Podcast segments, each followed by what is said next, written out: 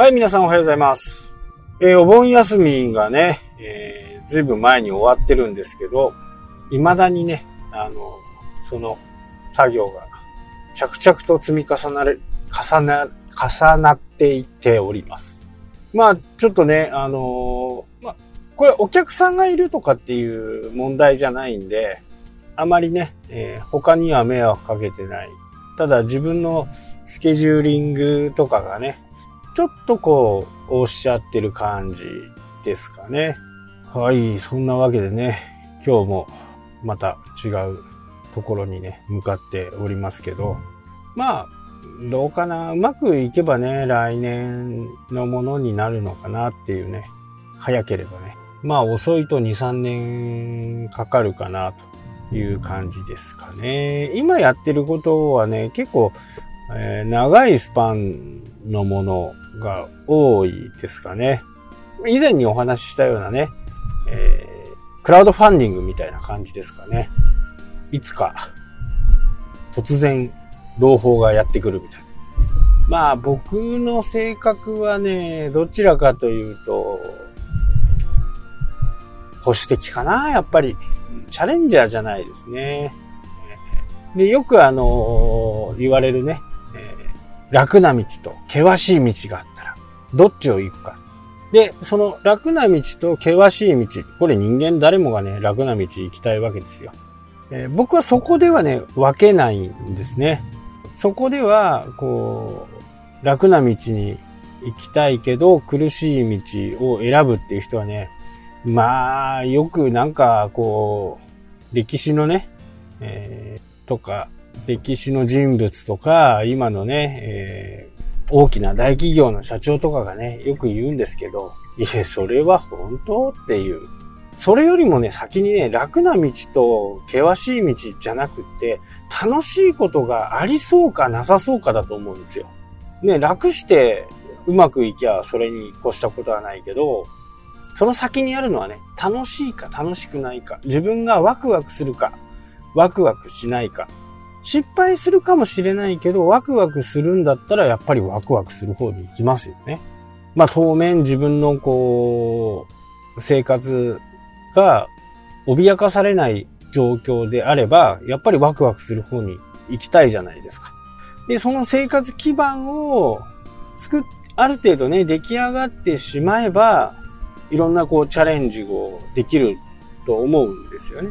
まあそれがどんなチャレンジかは人によって様々だとは思うんですけど、だからね、なんか、うん楽な道か、険しい道かとかっていう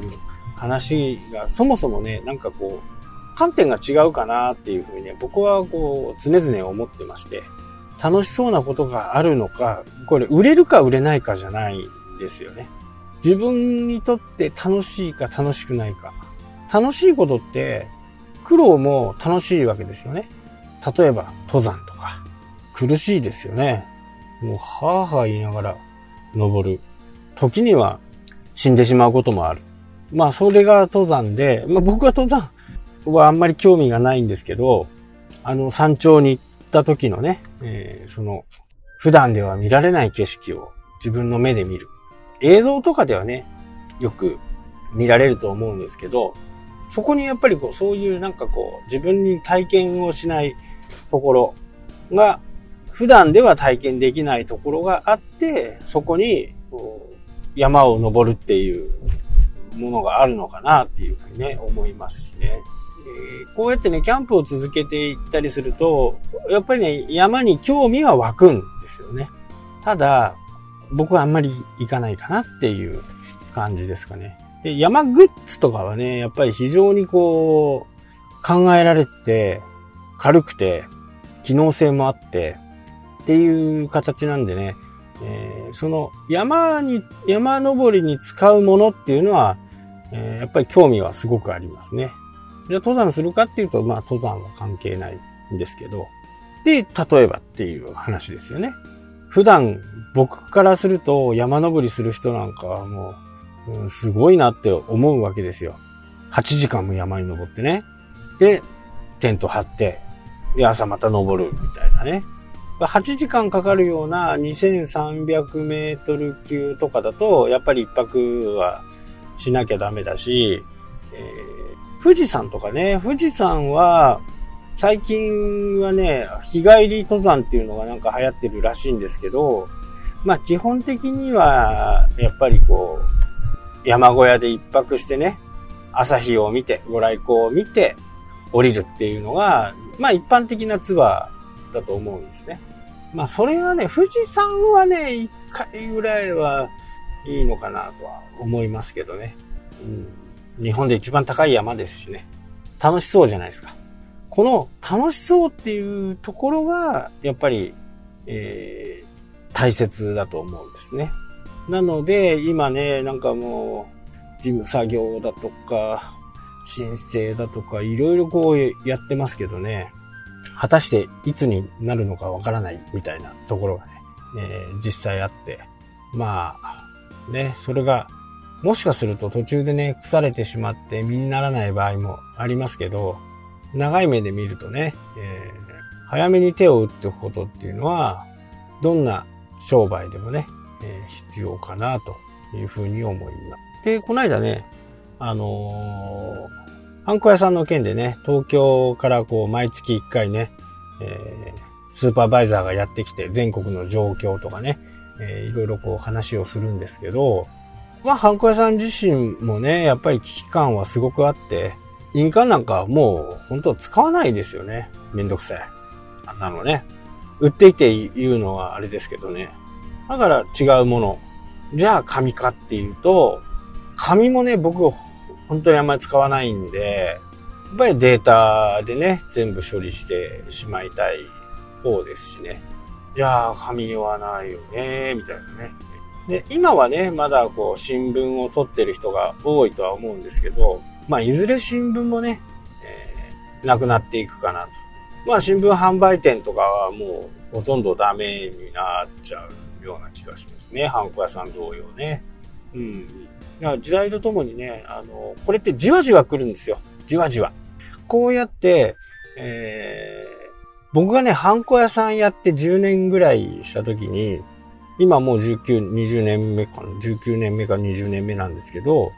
10年経った時に、いや、いずれハンコはなくなるからと思ってて、そのね、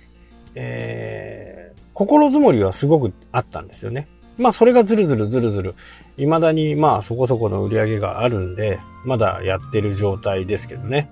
ただそれが着実にね、世の中が変わってきて、えー、急激には変わらないんですよね。急激には変わらないんだけど、じわじわじわじわこう変わってくるんですよ。売り上げで言うと、本当にね、5%ぐらいずつこう下がっていく感じ。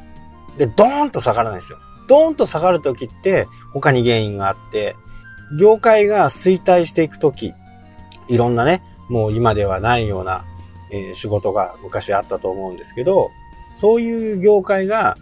衰退していくときって、ほんとね、じわじわじわじわじわじわ来るんですよね。で、じわじわ来たときにストンと落ちるんですよ。これが、もう、復活などはできませんし、えー、転売しようと思ってもできない。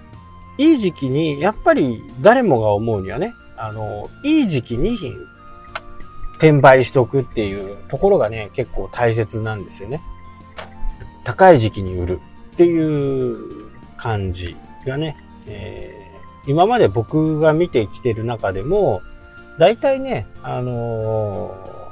ー、うまい経営者っていうのは、いい時期にね、転売をして、で、その後の人が大変になるみたいなね、えー、感じですかね。なので、こう、クラッシュビルド、M&A とかね、え、そういったものも、やっぱりこう、いい時期にね、えー、しっかり転売をしたり、クラッシュビルド、もう、ここにはちょっと、えー、力を入れても伸びないなっていう風なことが分かった瞬間にはね、まあ、次の手を打たなきゃならないというふうに思っています。なので皆さんもなんか最近ちょっとおかしいなと思ったら過去のデータを持ってきたりね、えー、今の日々の売り上げとか、えー、顧客人数とか、そういったもの。これはね、もうなんか人、誰がやっても同じなんですよ。もう業界自体がそういう風な形に動動き出すんで、人を変えようが、誰がしようが、自分がやろうが、これはもう確実にね、世の中が求めてないことを一生懸命売ろうとしたり、サービスしようとしても、もう受け入れられない、受け入れられないことになっていくんで、まあそんなことはね、えー、肌で感じるにはやっぱり売り上げとか数字を的確に見れるような形になるとね、非常にいいのかなと思います。はい、というわけでね、今日はこの辺で終わりたいと思います。それではまた。したっけ